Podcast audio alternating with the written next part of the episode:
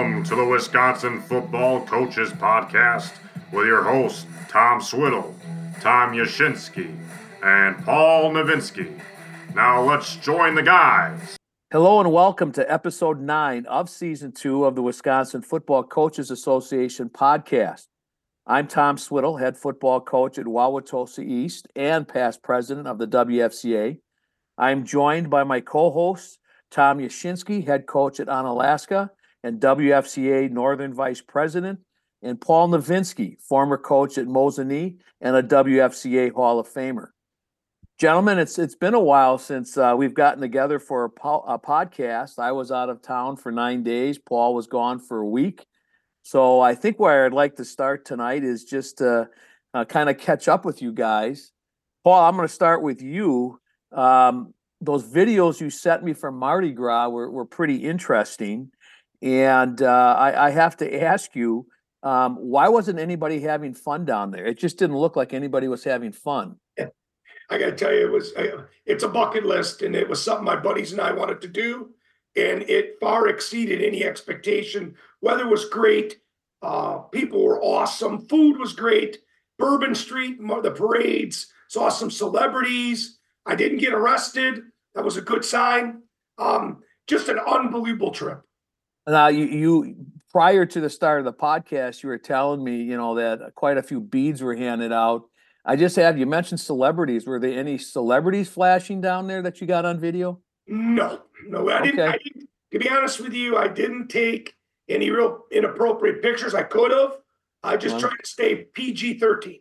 Okay, okay. I mean, I, Bourbon Street was just wall to wall people, and and I've shared with you, Paul. That's that's on my bucket list as well to get down to New Orleans for that. Um, Tom, you spoke at the Wisconsin Dells Clinic uh, at the beginning of the month, and uh, how did that go? Yeah, no, it was good. They do uh, they do a great job at the Dells of putting on um, I think one of the one of the up and coming clinics here in the state outside of the state clinic because yeah, they get 130 people. They're in the middle of the state and they're going to keep expanding it and uh, and and it's super reasonable. 25 bucks a person. Um, they're not out there to make a ton of money. Um, just a, a, really good thing that I would if I was uh, somebody in the state, I'd put that on my calendar already for next year um, because it's it's a really good one. Spoke up at Glazier two weekends ago as well in Minneapolis, so uh, been busy, and then I got speaking up at uh, North Dakota State here in April, the weekend after our clinic. So yeah, a lot uh, of stuff coming up. Do you regurgitate the same topic for all the clinics, or do you come up with something different each time? So the Dells one and the Glazier ones, I did two different talks, but those are getting combined into for the for the NDSU. So the NDSU one, because it's such a different audience, will be a repeat of those two that I had. Paul? Uh, Tom Yashinsky, I talked to two coaches at the Dells. They loved it. They said you did a super job. They said it was really neat to be able to once again have that close contact with coaches. You know, and really diverse topics. Really thought it was a good clinic. And and I'll tell you when I when I present at a clinic, I'm going to tell you exactly how we do things and what we do. Like I, one of my biggest pet peeves at clinics is where people try to hide stuff or they they they talk around a topic or they just don't want to give you what they do because they're afraid you're going to use it. If I talk at a clinic, I'm going to tell you exactly what we do and how we do it, and hopefully you get something out of it rather than than talking around it and and you know and and hoping that you don't uh, you don't pick up what we do because you might use it to beat us. Everybody watches film. I'm I'm I'm there to help guys, not not hide stuff. Well, you should be commended for that because I've been at far too many clinics where where that has happened. You know, things remain secret. Hey, fellas, we're doing something really different uh, tonight with this podcast. Normally, we cover what we consider to be hot topics in the state, uh, things that really affect football in the state of Wisconsin. We've also highlighted individuals, you know, Hall of Famers, and we, we've talked about their careers. Um, tonight, we're getting away from all of that. Tonight, the focus is about entertainment. Now, guys, I consider myself an amateur historian. I- am really in the history. I used to teach history. Um, and as you know, I'm really into football. Um, and you put them together, I'm really into football history. And I thought I knew a lot about the game of football. I really did. I, am far more educated in it than, than the average uh, person would be. Um, I thought that up until I read a book, How Football Became Football. I was simply blown away by the detailed evolution of the game and, quite frankly, all the different tidbits of information uh, in that book. Um, and there's only, we're only going to be able to scratch the surface of, of what's in that book. So, gentlemen, it is my pleasure to welcome the author of How Football Became Football, Wauwatosa, Wisconsin's own Timothy P. Brown. Tim, welcome to the podcast. Hey, thank you, Tom, and and Tom and Paul. So appreciate uh, you guys invite inviting me. You bet. Now you've written three books on football: How Football Became Football, Hut Hut Hike: A History of Football Terminology, and Fields of Friendly Strife: The Doughboys and Sailors of the World War One Rose Bowl. Tim, I don't know that anybody has ever researched football like you have reached uh, researched football. And I, I have to ask you, why football?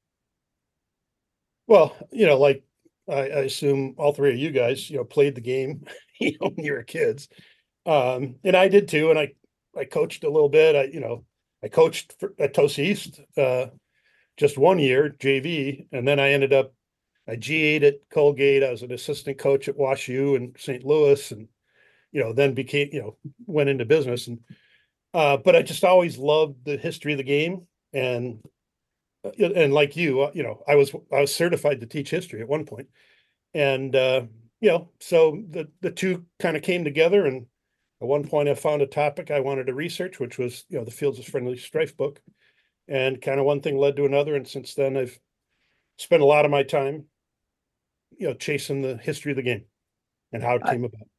And, you know, I have to ask you in terms of just researching how football became football. How long did it take you to get all of that information? Uh, yeah. So I mean, it, it's it's one of those things where you know once you have the base, things can go a little bit quicker, right? Because you, you just know a lot more. Uh, but it, you know, probably each of the books. Well, the first two probably each took you know two and a half years to do. I mean, it, it wasn't full time, but you know, I spent a lot of time on them. And then Hut Hut Hike is uh, you know probably took nine months, um, and now I'm working on a couple more that'll that'll go hopefully a bit quicker. Well, I can't wait to see the the new books uh, that you will eventually get out. Um, so, one more question on research. I mean, where do you go to get all that that information? What do you just spend time in the library? Do you just uh, go through old newspapers? I mean you know there's so much information in there. I mean you're, you're probably looking at uh, you know colleges football yearbooks and things like that.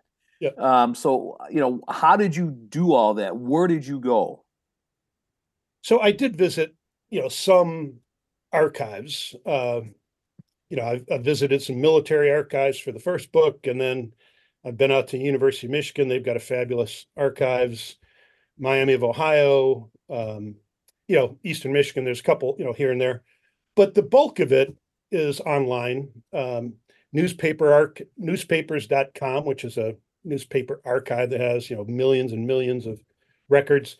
Um, and then uh, you know, I keep track of this. I've I've reviewed you know something on the order now of you know 3200 college yearbooks you know looking at their football sections you know going back to 1890 till you know very recent.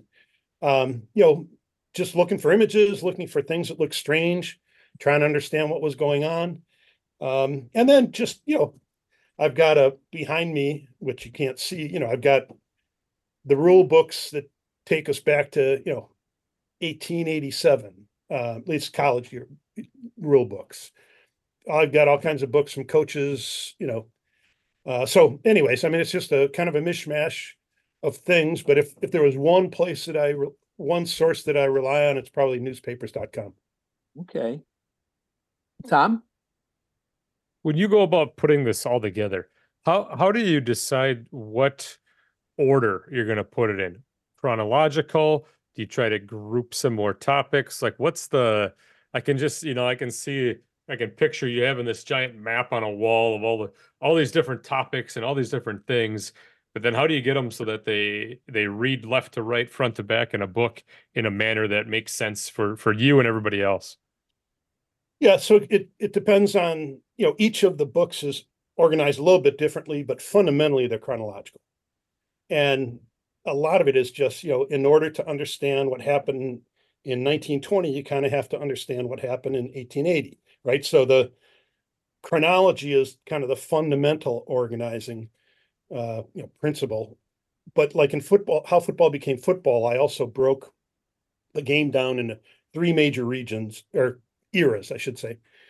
And then within each era, I subdivided that into things like player equipment, um, officials and officiating, uh, the field and stadium, so and you know plays and techniques, things like that. So it, you could kind of talk about a topic for a while and discuss, you know, create themes, but then still do it in chronological, in a general chronological order. So it just kind of depends on what what the nature of the book is, and you know, you kind of you try to make it make sense, and hopefully it worked. Paul, well, when Tom gave me your name and information, I I'm a history teacher, was a history teacher, so I break everything down. But you had some really neat experiences and you are not only involved in being an author you part you're part of a podcast. You're also part of um uh like a, you have your own website right? Yeah, uh, yeah. what's it called? Football archaeology? football archaeology. Yeah i mean i went on there and, later in the show we're going to talk about some because you mentioned you, you're going through the history and one time wisconsin played lsu in in the 70s and um, there's a guy from Mosinee that was on the Wisconsin team. And so when I was reading that little tidbit you had, he showed me the letter that the you referred to that the LSU players or somebody wrote the Wisconsin players like we're gonna we're gonna destroy you. And he actually had a copy of that letter, which was just fascinating to me. Yeah. Go a little bit more into detail. I mean, so uh, Badgers are playing LSU and there's a little bad blood before the game. Is what is that what you're referring to, Paul? Yeah, well, I'll let Tim. He he he explains it better than I do. Good, good effort. Well, that's one I don't have at the top of my head. Okay. Yeah, Wisconsin was playing LSU, and you know back then in the '70s, it was you know Wisconsin football wasn't great. LSU football was pretty good, and so some of the player one one player wrote knew somebody, and they wrote a letter to the Wisconsin player and then that letter was passed around, it was distributed. I mean, Jim had a copy of the letter. It was really pretty cool. It was, it was, you know, trash talking in the 70s. Yeah. Yeah. Yeah. Yeah, I mean, uh, well, I've got a fun one probably going out tomorrow, maybe the next day, but you know, somebody contacted me who's actually uh, his grandfather was involved in the in a game that was profiled in the the first post I ever did.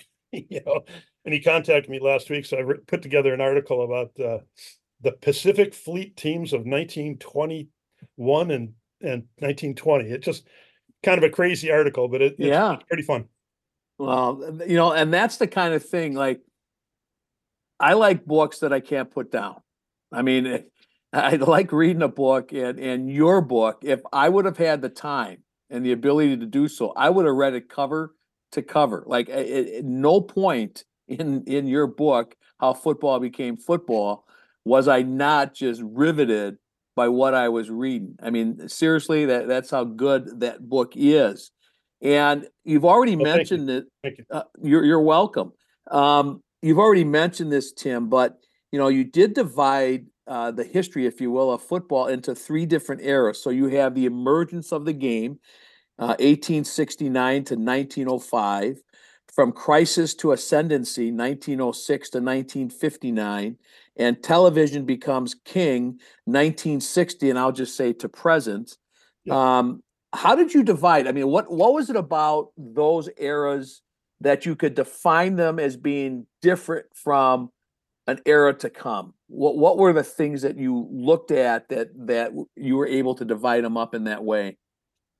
Yeah, so I mean, I, I think the the start of the game to 1905 is really very simple. I mean, uh, that's just the um the the, the crisis of 1905 1906 uh you know the introduction of the all of the rule changes occurred in 1906 and and really those continue they kind of started in 1903 and they continued till 1912 there's just a whole host of of rule changes that that fundamentally shifted the game.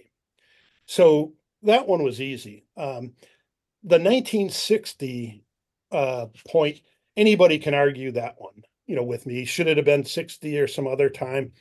But there were you know that was the point where television and television money really starts driving the game.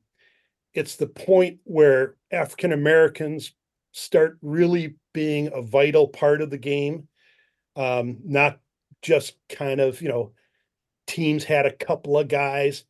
They became part of the game, you know, starting at that point. Um, and, and then it was also, you know, about the time when guys like, you know, Sid Gilman, and a little bit later, Don Coryell, you know, really start implementing passing oriented offenses that are just fundamentally different than than anything that had been seen before. So it was kind of the social situation, the financial situation, and then the play on the field just fundam- fundamentally shifted starting in 1960 or thereabouts. Okay, uh, and that you know makes total sense. And and again you know in trying to okay what kinds of questions can we ask of you? and and so on um you know a place where i would like to start and and mainly because this is something that has certainly been on the uh um, the minds of anybody connected to the game of football in in recent history is the subject of safety um, you know, certainly the things that have gone down in the last 10 years or so with concussions and everything else. I mean, safety is uh, has really and and the emphasis on safety has really changed how people look at the game and also you know has driven other things um, in the game. Um, so you make a point in all of your eras where you talk about safety, and perhaps in no era is is safety more defined than in you know the early 1900s. Um, talk about what the game was like and what it evolved in in terms of the brutality of the game and the things that had to happen in order for the game to continue.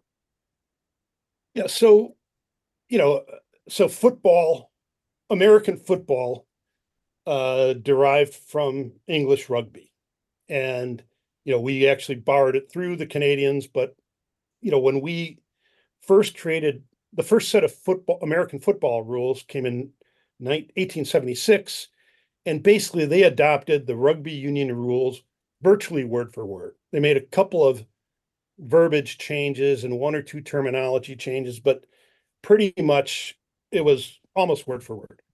So then uh, they wanted to make some changes in the game, and you know, at the time, rugby, you know, we think of rugby as Americans, we think of rugby as this game where there's lateral after lateral, you know, headed toward the sidelines. It's this wide open game, and they're punting the ball all over the place. But that wasn't rugby back in the 1870s. Rugby back then was much more about what were called mauls, and it's kind of the closest thing we have to today is the tush push. You know, it was the kind of scrummy maul sort of thing where you know basically they didn't pick the ball up very much. They mostly kicked it. And it was the Americans who um you know, rugby at the time at the time had 15 players. We ended up shortly, you know, soon after we started making our own rules, we made it only 11 players. And that with fewer players on the field, all of a sudden that ball was popping out a lot more. So guys were picking it up and you know, passing it, you know, lateraling it to their teammates, and that opened up the game. And then rugby later adopted that. But then, um, you know, one of the in, in rugby you can't tackle below the waist. Well, football changed that. We said yes, you can tackle below the waist, and then that made that really restricted the game. You know, it became much more of a power oriented game. And if you were a good team and you had bigger players in the next, you were better off just pounding the ball. You know, three you had three downs to make five yards and you just pounded the ball instead of punting it all over the place so and eventually that got into this whole mass play thing where you know you'd send three guys ahead of the guy with the ball through the hole So there's these great mashups. Um, guys used to sew handles on the side of their pants so that their teammates could throw them over the line.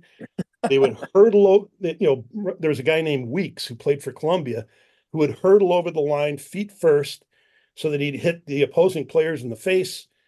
You know, with the spikes. You know, I mean, it, it was there was just crazy stuff, and of course, the you know at the time the only the you know they were wearing external you know kind of leather pads on their shoulder pads, which is where shoulder pads come from, and then you know head harnesses that were much like a wrestling headgear, right? I mean, they didn't have helmets as we conceive of them today, so there were a lot of crushed skulls and just all kinds of other you know spleen and liver injuries and everything else, um, and so. Uh, you know, they, then they started, you know, all the most of the rules around 1905, 1906 were all about uh, restricting mass play. So you could only have one guy in motion at a time. He could not be moving forward because in the past they could be running forward. Um, you had to have seven men on the line of scrimmage. You know, that's why we had that rule. It was to keep mass play, you know, because before they'd like pull guys, they'd have a guard or both guards or both tackles in the backfield run through a hole. And it was just this brutal game. And so those were the things that changed at that time. And then then you know in the for the rest of the in the second you know period of, or era of football, you know, then you start having leather helmets, which started being pretty good. You have the introduction of plastic helmets in 1940, mouth guards in the late 40s.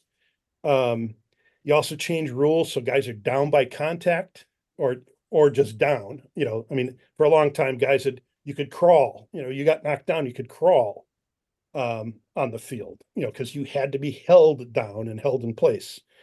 Um, and then you know you move into the last era. You know, now kind of the modern era, and you know a lot of the rules are about uh, tackling techniques. You know, changes in that whole process. Water discipline. You know, which used to be a huge thing, but really Gatorade Gatorade changed the whole view of water discipline among football coaches. And that was, you know, late 60s. Um, and then you also, you know, you have all the things like elimination of head slaps. Um, you know, and and now all the targeting and elimination of defenseless hits, crackback blocks, uh, down downfield blocking below the waist. I mean, those are the kinds of things that you know have really changed the game dramatically over the past well, now 150 some years. And the fact that, um, I don't know if the proper term would be uh, governmental agencies got involved. I mean, it was, I mean, it went right up to the White House, you know, the, and, you know, President uh, Ted Roosevelt, Teddy Roosevelt, um, was an advocate of football. He loved football. And, but yet he saw the brutality of the game um, eventually could eliminate the game. Is that accurate? That that uh, it kind of happened like that? Yeah, you know, I, I I've actually got I've been working on it for a while, and I can never quite get to finishing it up. But I actually think the Teddy Roosevelt thing is a bit overblown. I mean, it was important, uh, but you know, he had a son who was playing freshman football at Harvard that year, and I just I just wrote a I just published a, a tidbit about it within the past month or so but you know he busted it you know had a black eye busted his nose you know all kinds of things um so you know so yes teddy roosevelt was a big fan. He believed that men had to be men and you know all of that stuff. The muscular christianity was the term at the time. Um but you know for the most part i mean georgia at one point passed a law banning football but that quickly you know went away. There's been some government interventions here and there, but it's mostly been policed by football organizations. So state high school organizations have passed lots of restrictions. The NCAA passed all kinds of restrictions along the way, um, and the, the NFL as well.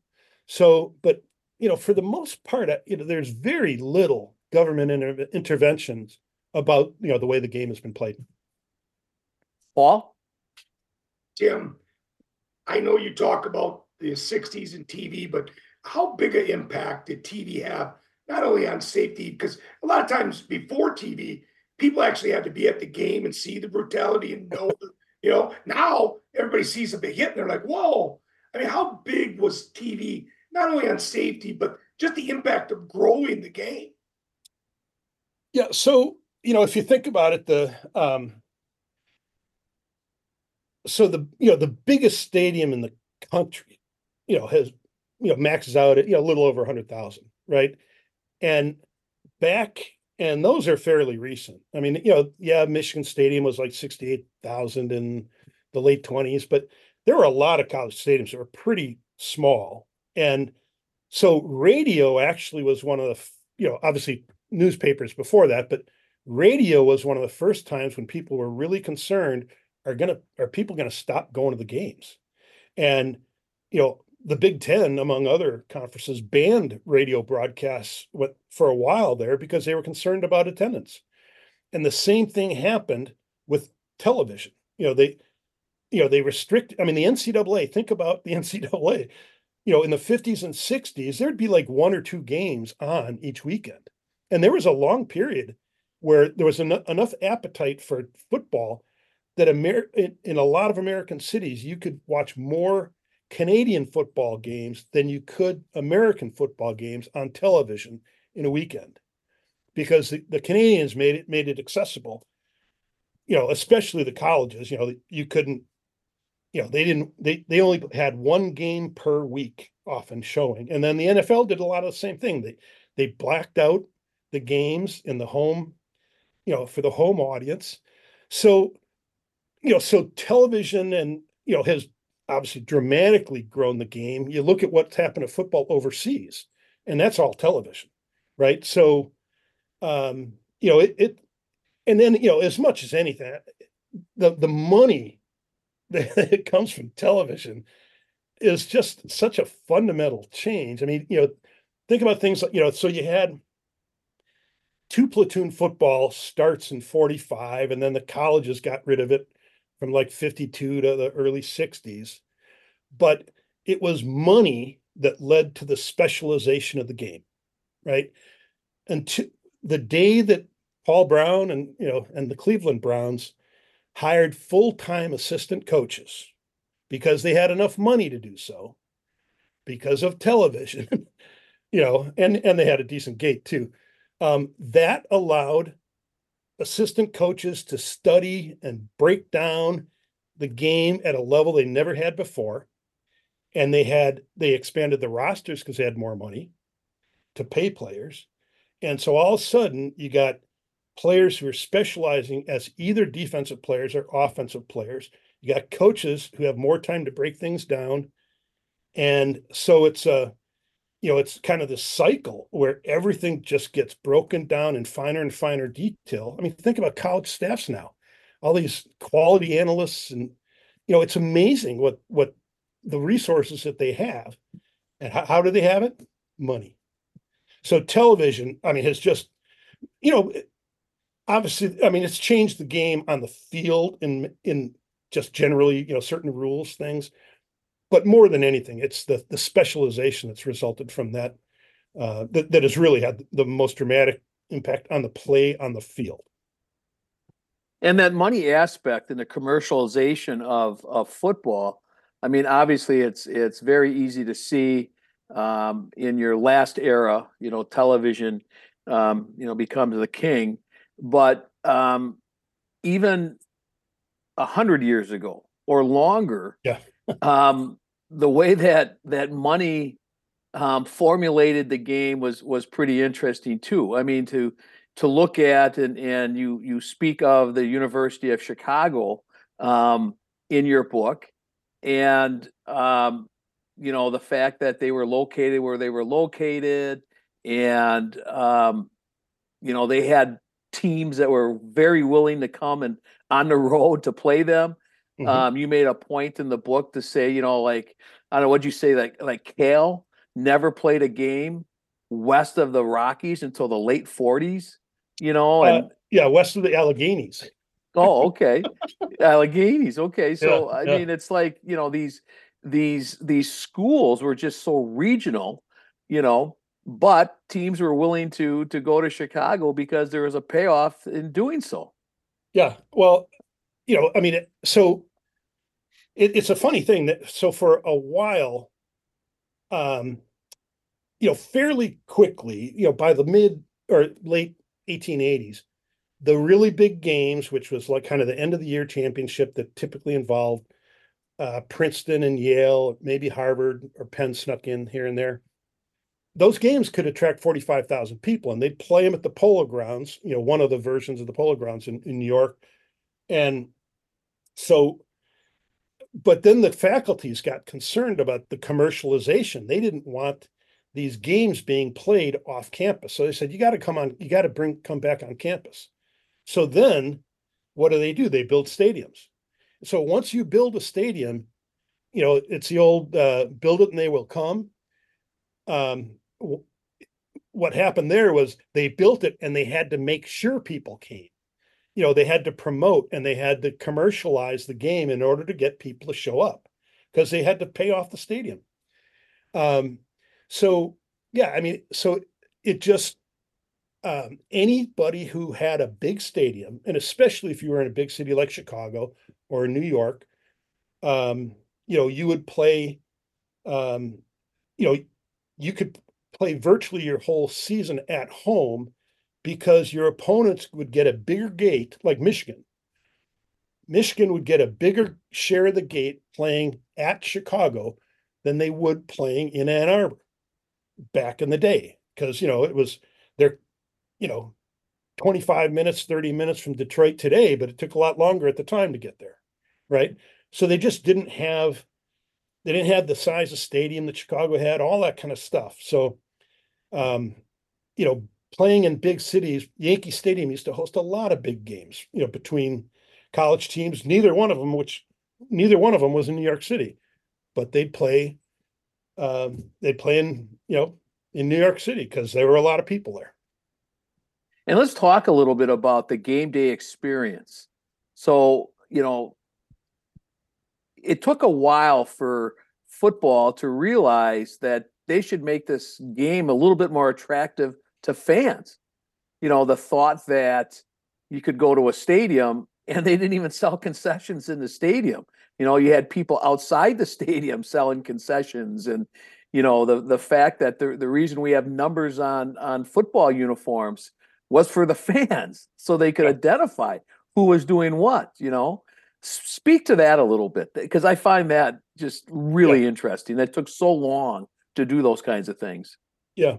Well, you know, so the part of it is like the original orientation, you know, football started as a club. You know, guys from a school would form up, they'd play, you know, play guys from another school, many of whom they knew from prep school or whatever.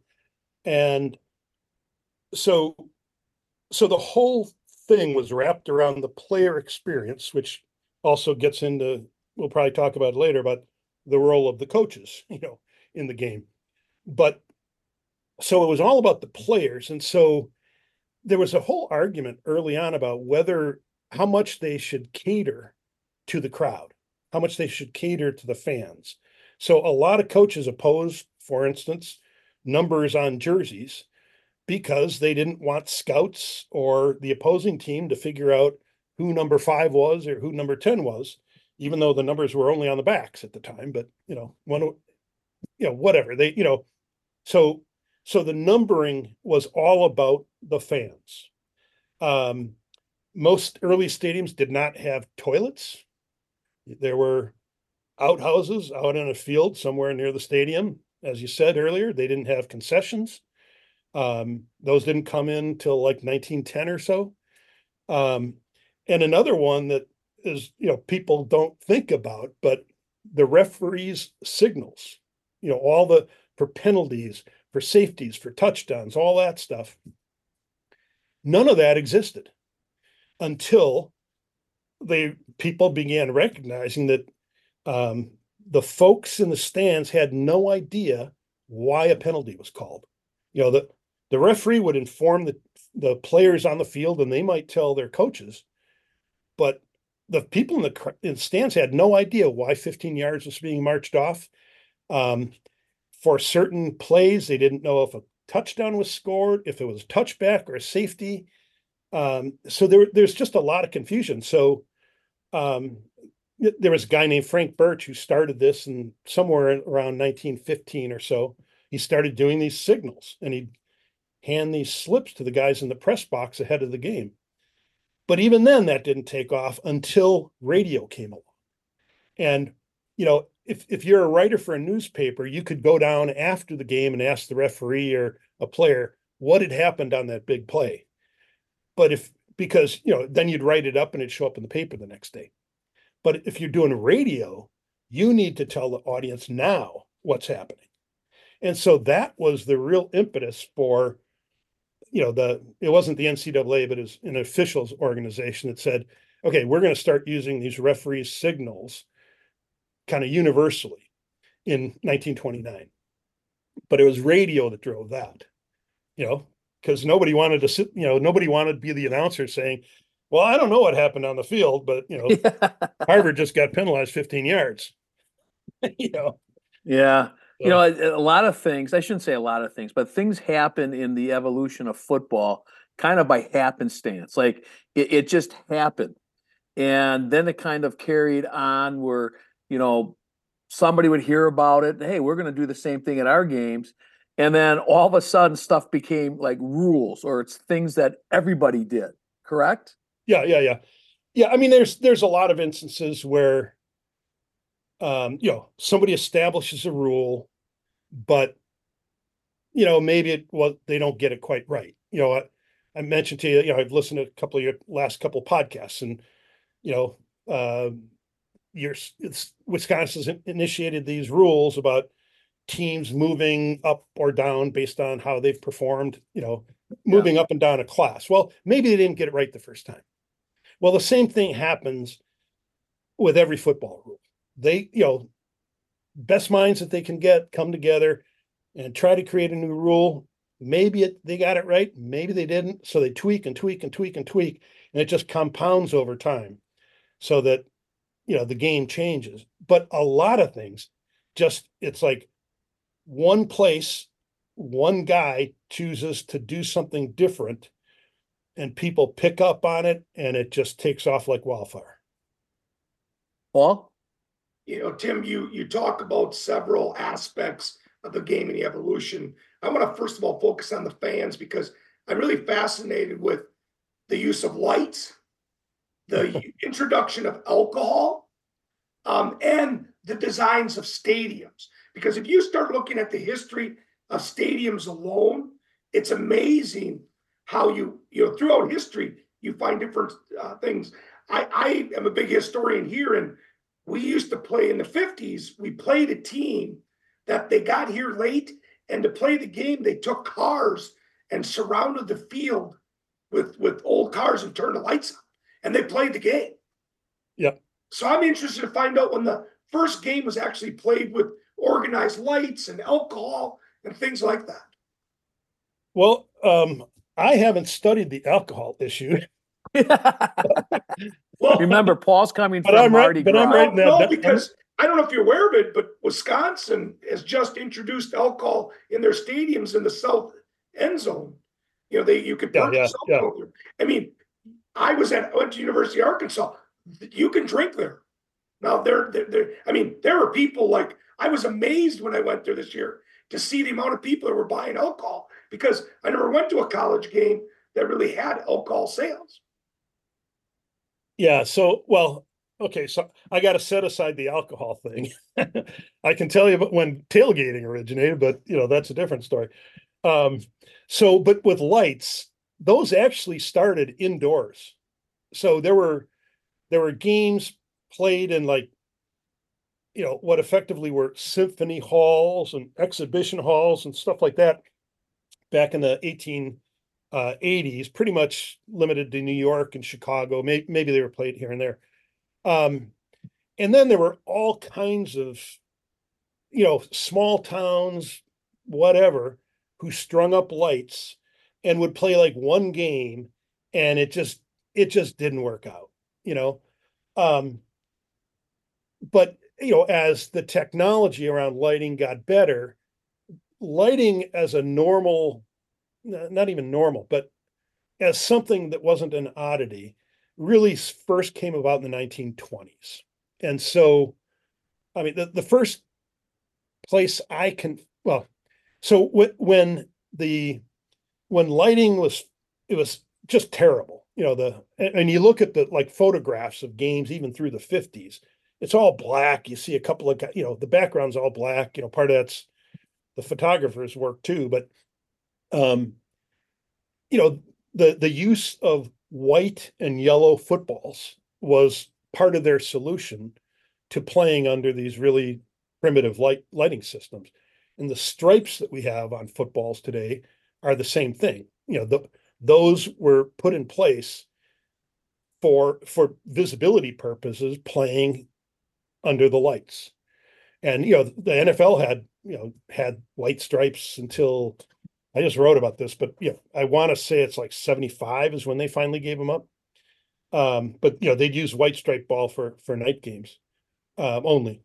Um, so yeah, I mean it, it's you know stadiums. I mean here, here's another one. You're talking about you know kind of gets back to the fan situation, but loudspeakers.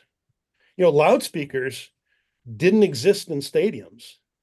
Uh, you know, the the first sp- stadium I'm aware of with loudspeakers was Comiskey Park in like 1915. So it was a big deal to go to a game and the announcer could tell you who was, you know, what was happening because they'd have guys on the sideline signaling to them what was happening on the field. Um, so it's you know that that whole fan experience and the night game thing is, uh, you know, I mean, it was like a like a revolution for a while, and and that's you know the the night or the nights you know is really or the lights is really what kind of led to the whole friday night lights thing you know high schools mostly played on saturdays back in the day but you know as they acquired lights they started staking claim to friday nights and colleges that used to play on friday nights did so less and less and less and that that's when we first got that separation really 1950s the separation between colleges playing on Saturdays and Friday and Fridays being the night for high school ball. Boy, it just took years and years for things that we just take for granted now to happen. Now we we've already mentioned this, but I I would really like to hear um, you know your thoughts on this and and what you discovered. But when football began, and eh, you know, it was a player controlled game, like the the players and and the role of the coach was very very different. And um, you know, how long was that that the that the players were, I'll just say, in control, and at what point and why did the profession of coaching change into something that um, gave them the say and the authority over things?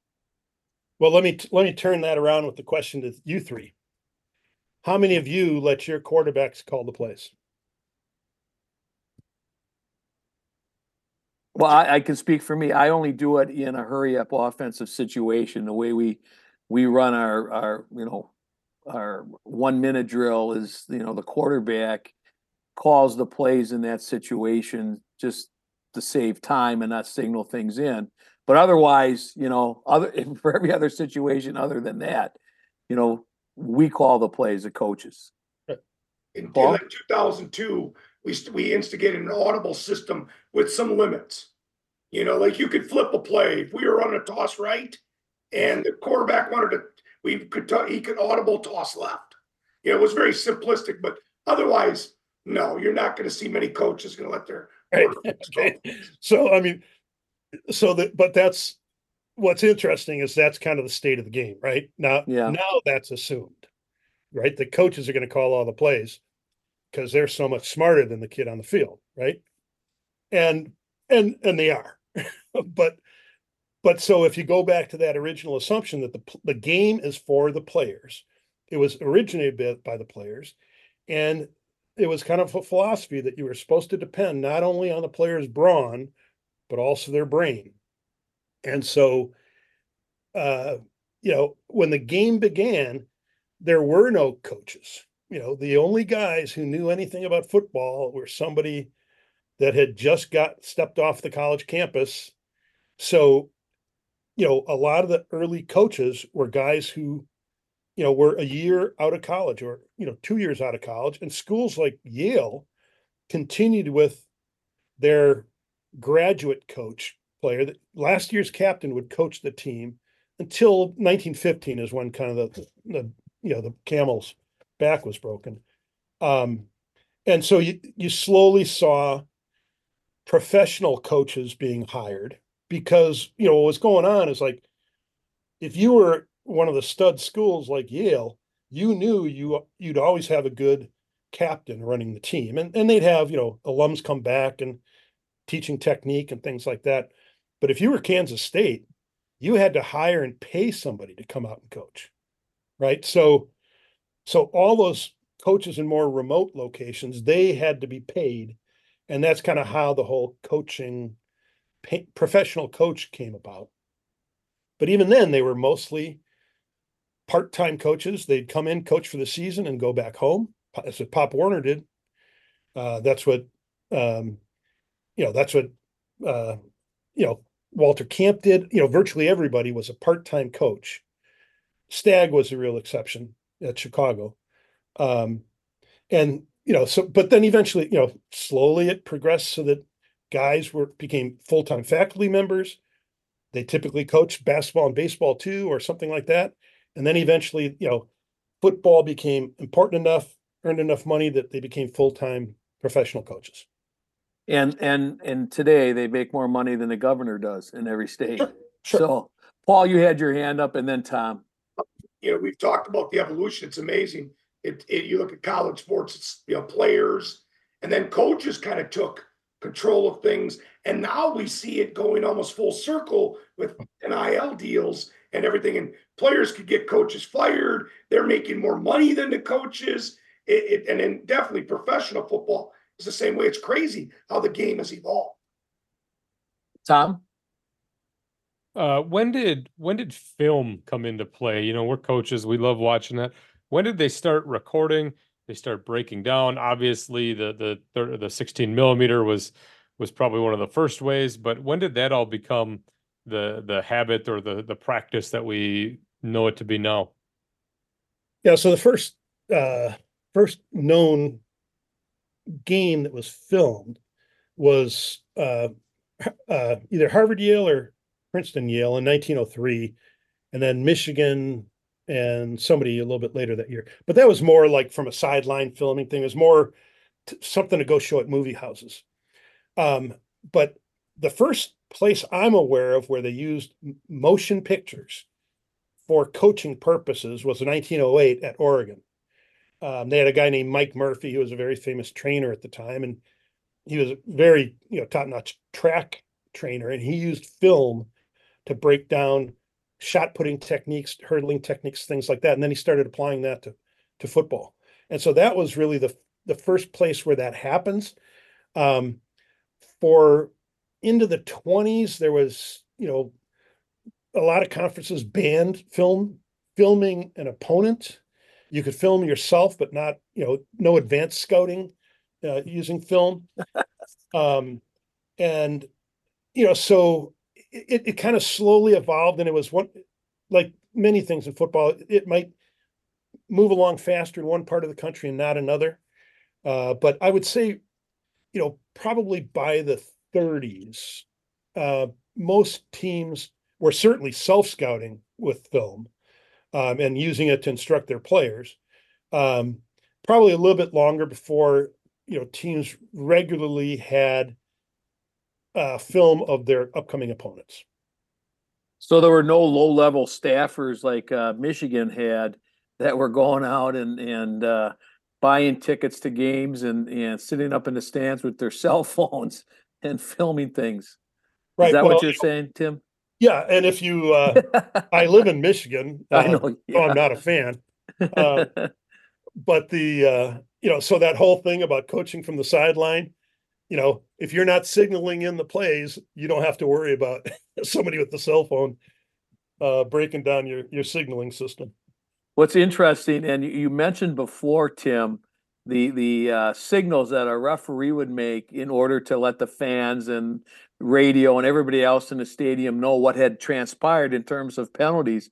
As I was looking at your book again over the weekend, I saw on um, one of the pages you had like all the signals. They had one where the referee standing there and he's got his hand over his mouth, you know, like this. And that meant that's a penalty because the coach was coaching during the game. Like you couldn't coach from the sidelines. I was like, you got to be kidding me.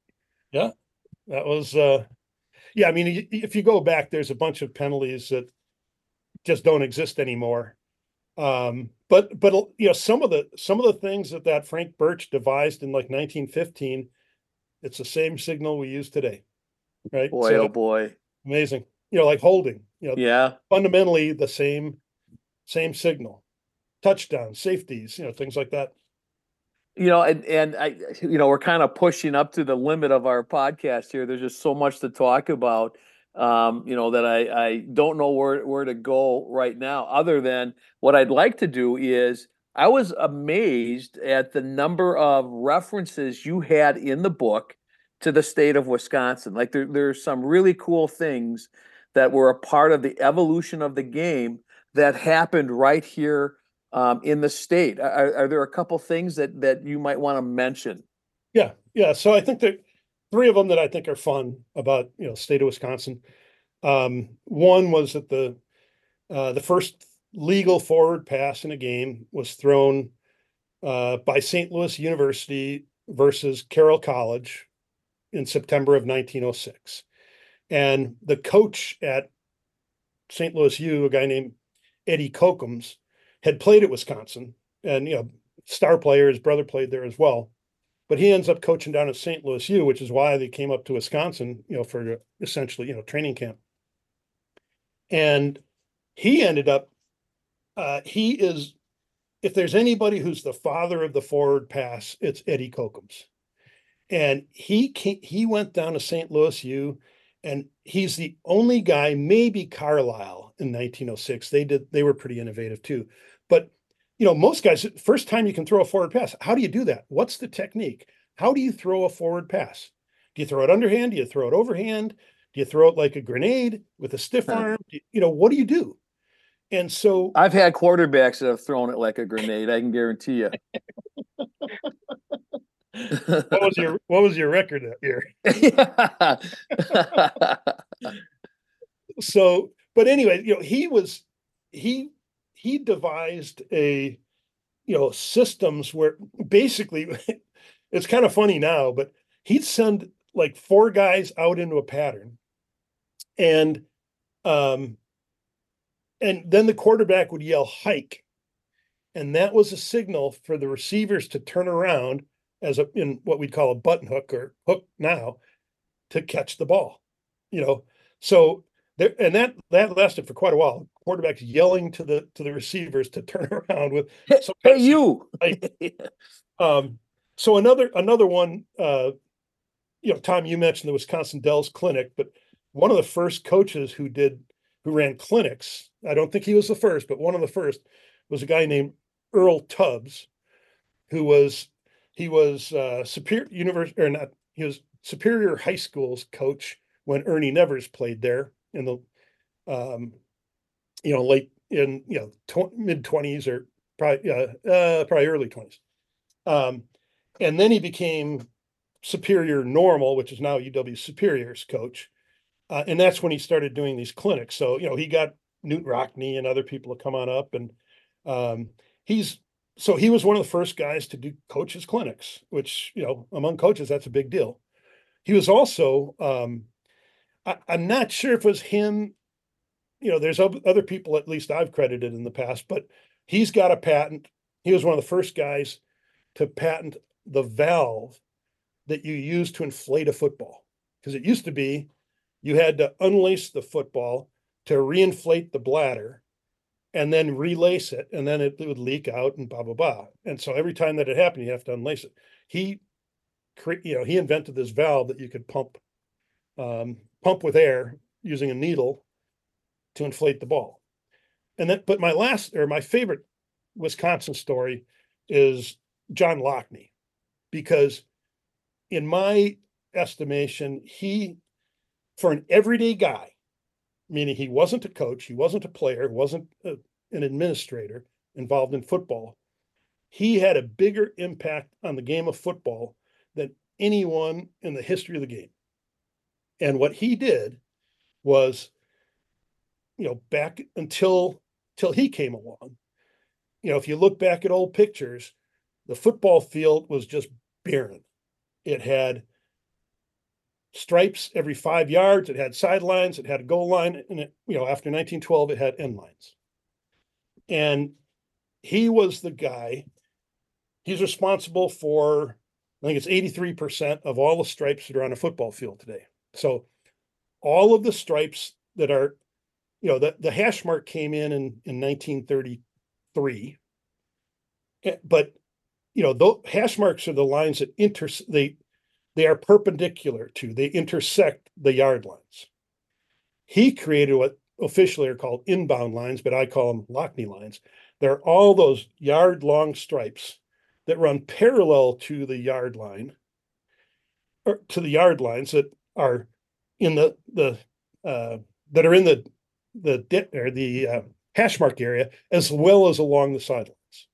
So, you know, he was just a dad in in Waukesha, he came up with this idea. He creates this template, and they start lining the game, the field before the game, and everybody loved it. So it would just it made it easier for referees to spot the ball. They didn't have to bring the chains out as often. They, you know, after an incomplete pass, they could more accurately bring the ball back and spot it because they could tell where the 23 was versus the 22. Um, and then like two, two or three weeks later, he get he convinces Wisconsin to mark to let him mark their field.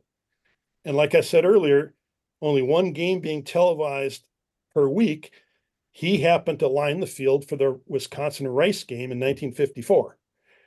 And so all these people across the country are watching this game, they see these lines, and it was just like, you know, positive reaction to it. Um, and by 1956, so a year and a half after he first put those lines down, the NCAA mandated them, and the and then the NFL followed, you know, a year or two later. So you, Boy, know, I, you think about the appearance. Of the yeah. he was critical. and I hope he got rich off of that. He didn't. so he changes the game of football, you know, Yeah. and he doesn't get a penny out of it. Boy, oh boy. But He- he he felt good the rest of his life every time Yeah, he yeah, watched the game, right? Yeah, I'm in touch with two of his sons. They're, you know, just he never tried to make money off of it. You know, he just was happy he made a difference. Um, that is really great. Tim, what haven't we covered? I mean, I know we've only covered like one one thousandth of, of the information in your book. And again, for our listeners, you want to learn about the game of football, you have to go out and you have to get the book, How Football Became Football. Is there anything that we haven't covered that you think is just vital for us to talk about right now? Uh, no, you know, I think we did a pretty good, pretty good job. I mean, you know, there's always there's a thousand things to talk about. Mean, I- Right. you know, I do this. You know, i i was posting daily for for a long time, but now now it's a couple times a week. But always creating. There's always there's all these uncovered stories out there.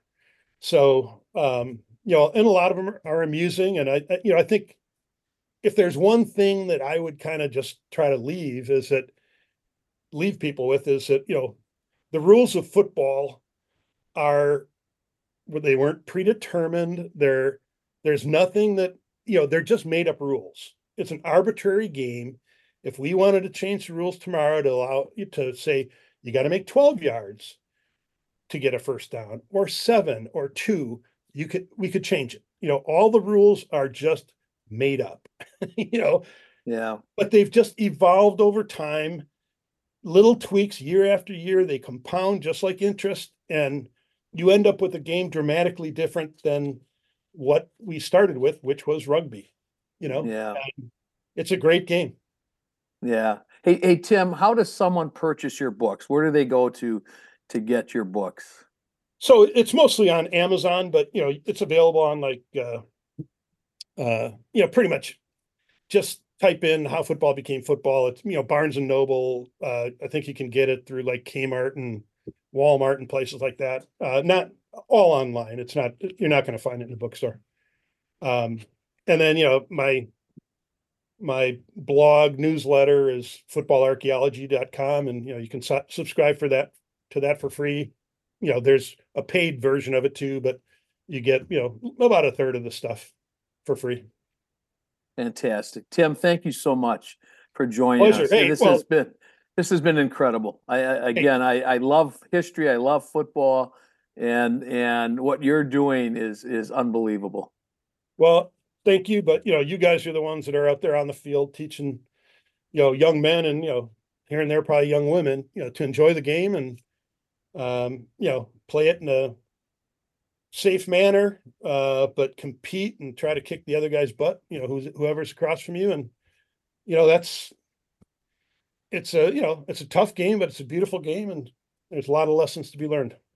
So There thank sure you guys are. for- for doing that. Well, well, thank you. And, and can we get you on again sometime? Yeah, but anytime you've got my, you've got my phone number. Yep, I certainly do. Again, thank you so much. And, and I want to thank, uh, Paul and, and, and Tom as well. Um, you know, they, they are so supportive of this and do so much work, uh, to get this thing done. Um, you know, Paul will now edit this thing and, and get it up into SoundCloud so that everyone can listen to it. Um, so thank you guys for, for everything you do. And I, I want to thank our listeners as well. We, we couldn't do this and, and the feedback that I'm getting, um, more and more people are listening to this podcast all the time. And again, a little bit of a departure tonight. We weren't talking about some hot topic or something, but uh, what we talked about was certainly um, entertaining. So with that, uh, I'd like to thank everybody for listening and good night, everyone.